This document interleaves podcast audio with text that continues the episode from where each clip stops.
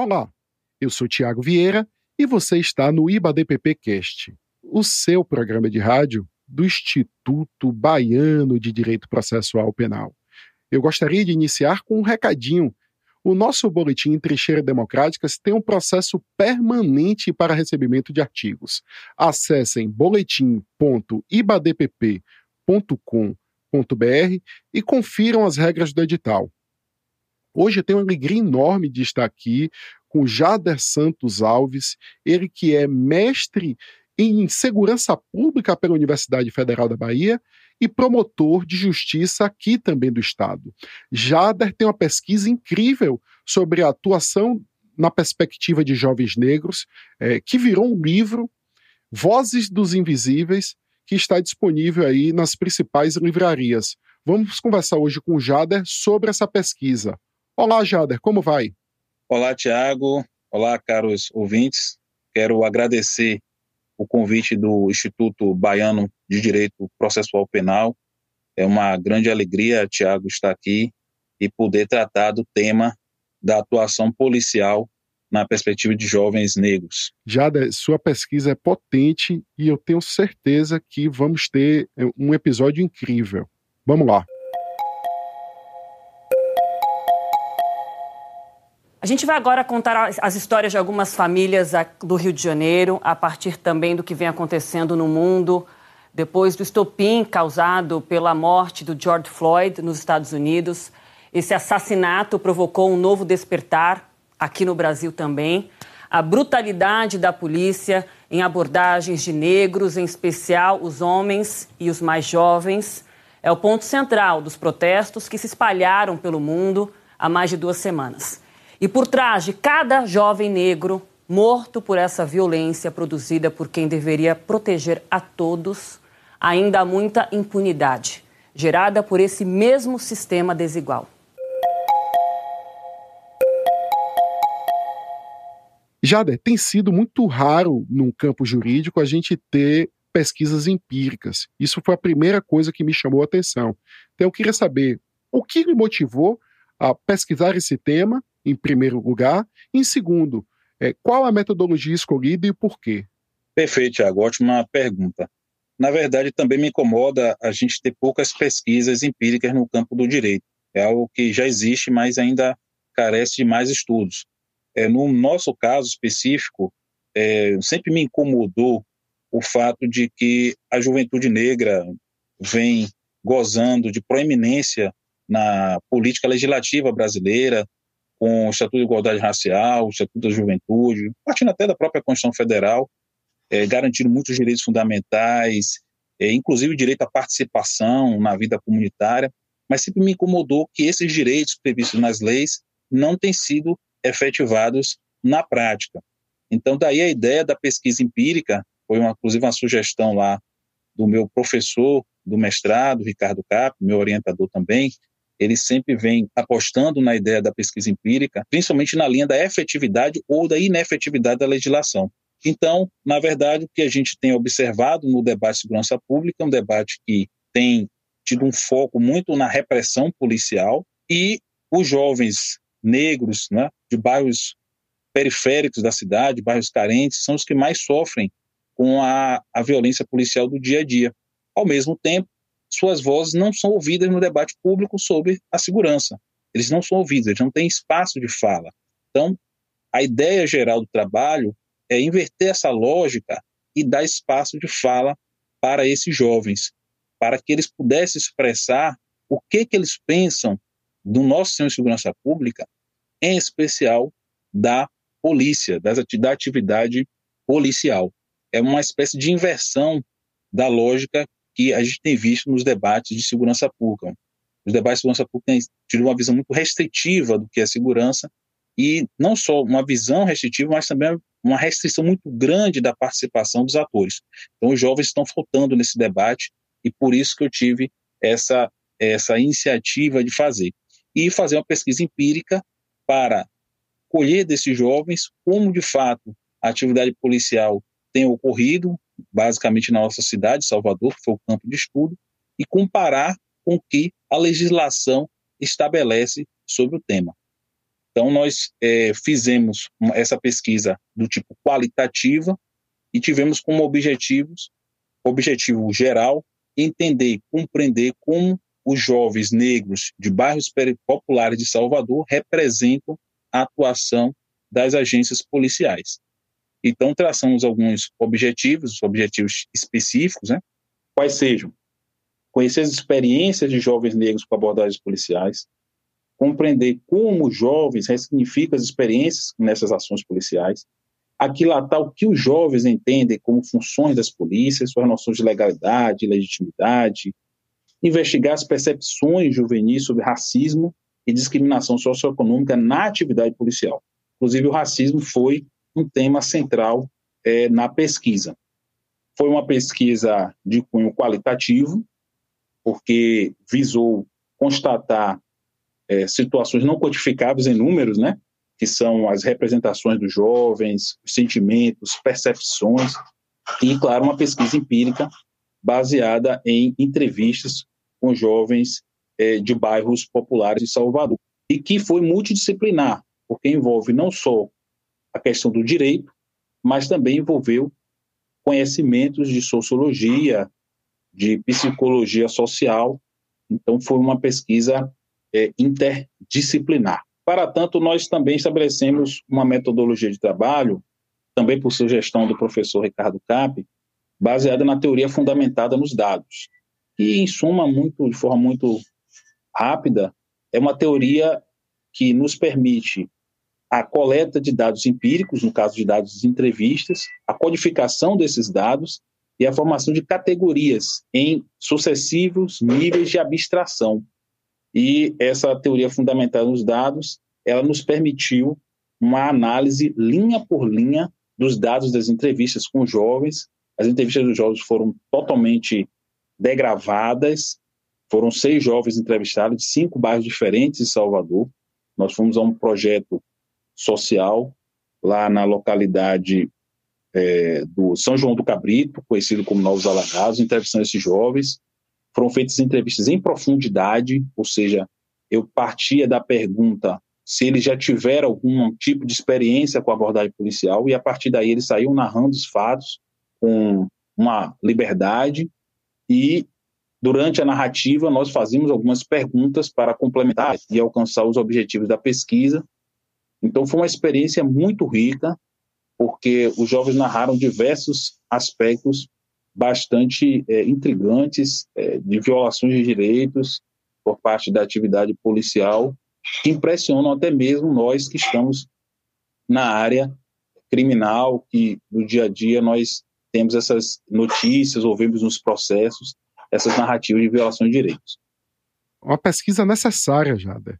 Dar vozes a esses jovens é fundamental para que se possa pensar em uma política de segurança pública que deve visar, sobretudo, protegê-los, porque esse é o ditame constitucional.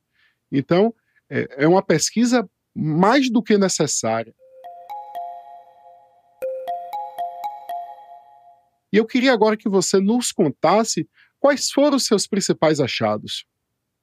Bom, muitos foram os achados, alguns até inesperados.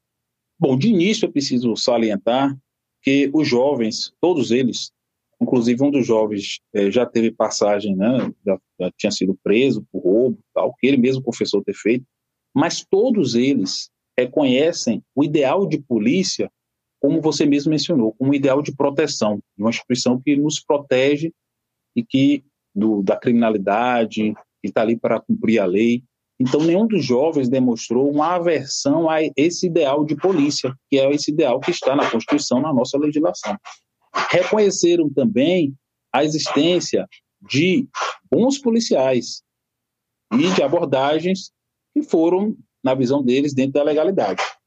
Porém, eles narraram diversos aspectos: abuso de autoridade, agressões verbais, inclusive de cunho racista, Thiago. Racismo explícito. Um dos jovens, por exemplo, narrou que, numa abordagem, o policial disse que ele estava, entre aspas, fedendo a macaco. E o jovem narrou como isso afetou a sua autoestima, né? Além dele ter sido agredido, enfim. É importante destacar que, nesta narrativa, foi dito que o policial que praticou a injúria racial era negro, o que demonstra que o racismo, mais do que uma conduta individual, é algo que permeia a nossa sociedade, as instituições e a conduta das pessoas. Outro aspecto interessante, o cerceamento da liberdade. Ou seja, um jovem está num bairro considerado nobre ou na orla, então o policial aborda esse jovem, mesmo se esse jovem está fazendo nada de ilícito, e pergunta a esse jovem de onde ele é, o que ele está fazendo ali.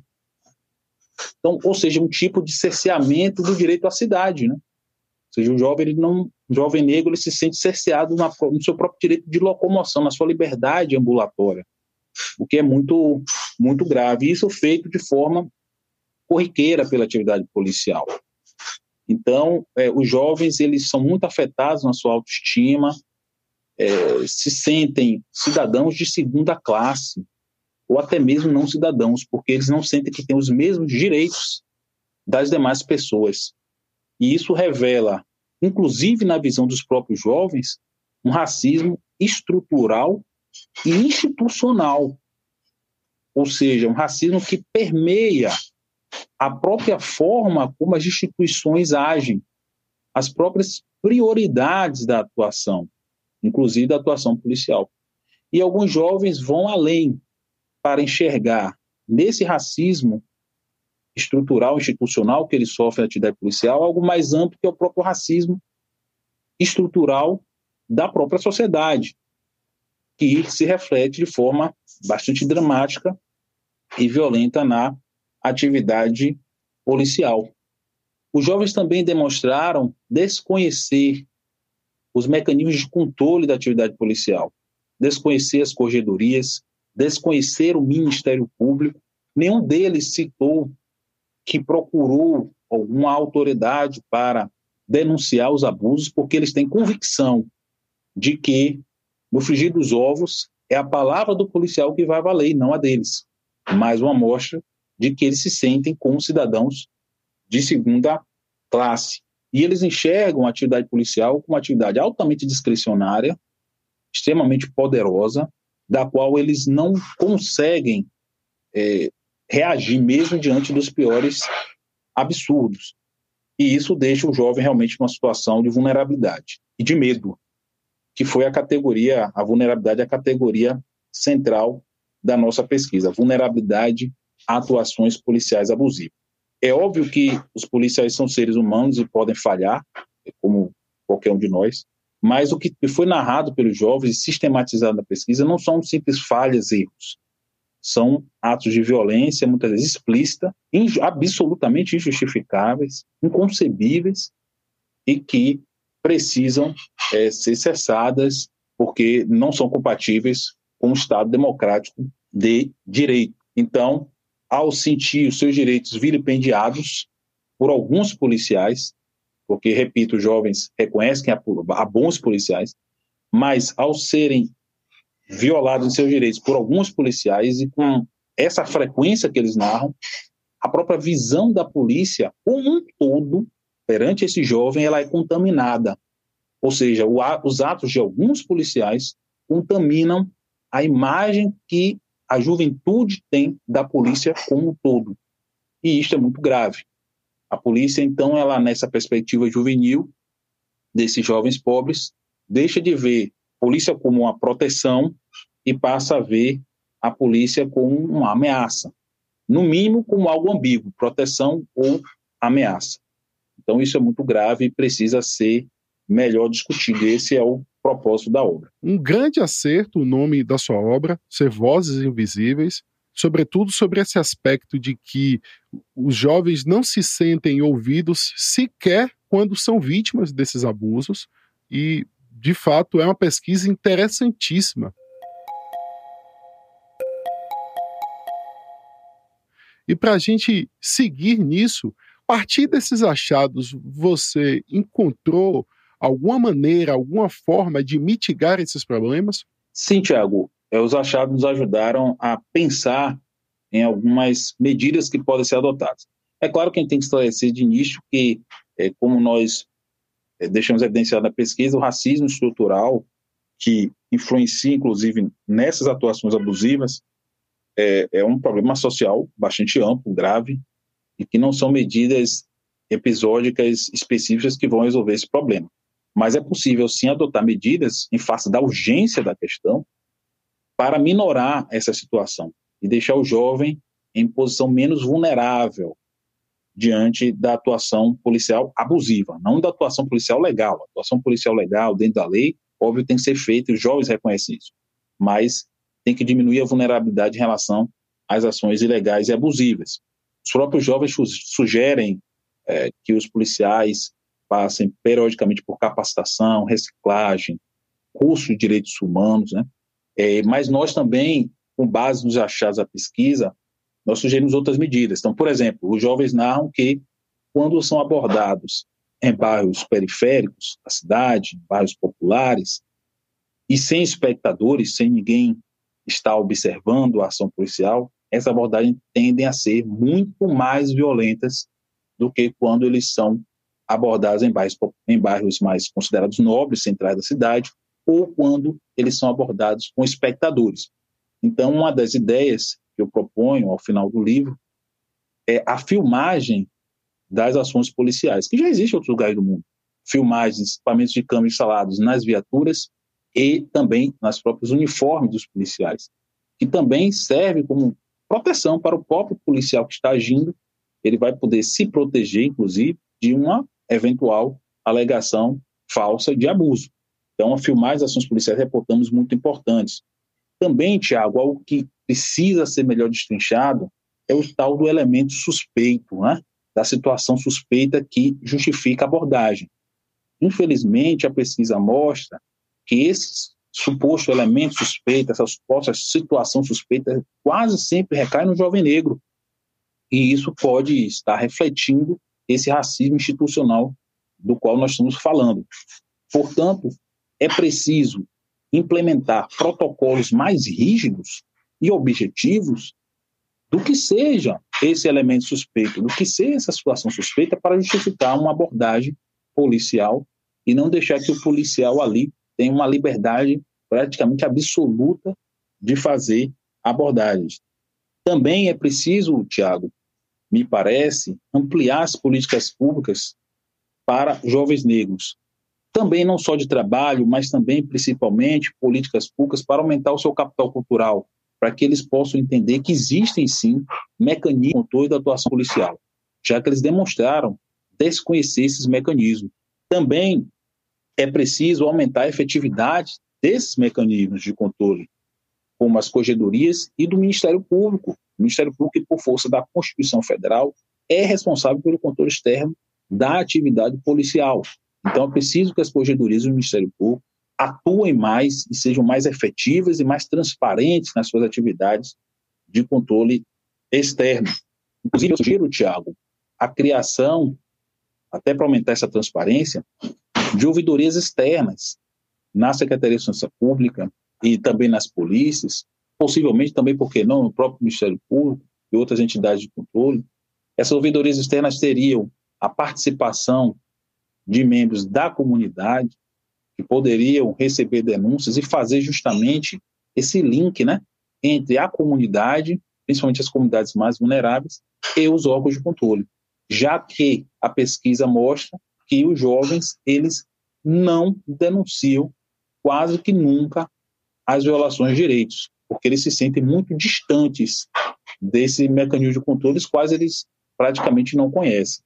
Então, as ouvidorias externas, isso está até previsto no Plano Nacional de Direitos Humanos, também seria muito interessante. É claro que existem outras medidas e, na verdade, a obra não pretende esgotar isso, é mais para fomentar o debate, para poder colocar esse tema no centro da discussão, porque, na nossa opinião, as vozes dos jovens estão ocultas e isso não pode continuar assim, porque no Estado Democrático de Direito, toda e qualquer pessoa tem que ter o seu lugar de fala, o seu espaço para falar, participar do debate e das decisões. Somente assim nós teremos decisões que, do ponto de vista procedimental e também do ponto de vista material, seriam decisões justas, democráticas e que possam alcançar a todos os cidadãos de forma equitativa. Salientar que, na verdade, é até um truísmo falar que a atividade policial é essencial, indispensável para a nossa sociedade, que a polícia, as polícias, ela tem bastantes problemas estruturais, tem muitas dificuldades, inclusive a polícia muitas vezes é chamada para resolver problemas que não são policiais, não são relacionados à criminalidade, porque a sociedade não consegue ou não quer resolver de outras formas, com políticas sociais, econômicas, e a polícia acaba sendo chamada para agir desta forma. E o trabalho não deve ser encarado como um trabalho contra a polícia, mas sim em favor da polícia, porque por meio desses achados, o que nós nos propondo é repensar a atividade policial, aperfeiçoá-la para que ela se compatibilize com o Estado democrático de direito. Jader, são medidas as que você propõe, todas objetivas, baratas e de grande impacto. E a urgência desse tema nos faz perceber que o fato delas não serem adotadas faz parte, sim, dessa política. A não ação aí, neste caso, tem um objetivo claro. Não é uma omissão por falta de recurso ou por falta de capacidade do Estado de implementar medidas como estas, que terão, sem sombra de dúvidas, um impacto muito positivo na mitigação desses danos que você encontrou. Eu fiquei muito feliz de conversar contigo hoje.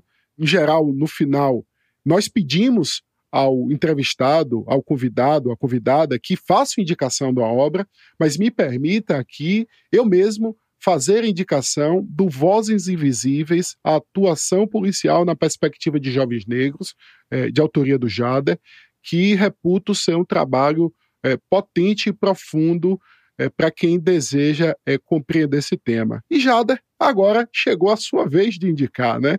É tradição aqui da casa a gente coletar aí essas suas preciosidades para a gente seguir na leitura e no estudo de um processo penal mais democrático.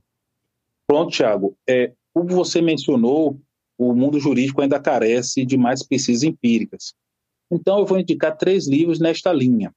O primeiro é o Pesquisa Qualitativa, Técnicas e Procedimentos para o Desenvolvimento de uma Teoria Fundamentada, do Anselm Strauss. Este livro ele é básico para quem quer utilizar a teoria fundamentada nos dados, como eu utilizei no meu livro.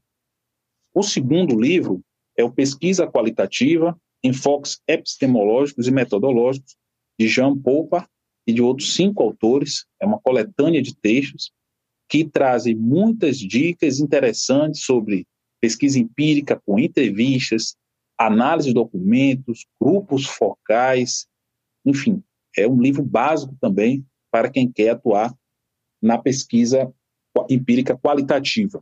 E, por fim, um livro muito interessante, que é o Segredos e Truques da Pesquisa, do Howard Becker. O Becker é um sociólogo norte-americano e ele trabalha muito bem com essa questão da pesquisa empírica, fez esse livro com a linguagem muito fácil e dá também várias instruções e várias dicas, né, de como fazer uma boa pesquisa. Jader, mais uma vez, amigo, muito obrigado por ter aceito o convite, por ter dedicado esse tempo que eu sei que é apertado para conversar conosco aqui hoje, e muito obrigado mais uma vez. Aos nossos ouvintes, fica aqui renovado o convite de, na próxima segunda-feira, escutar mais um episódio do nosso IBADPP Cast. Até lá!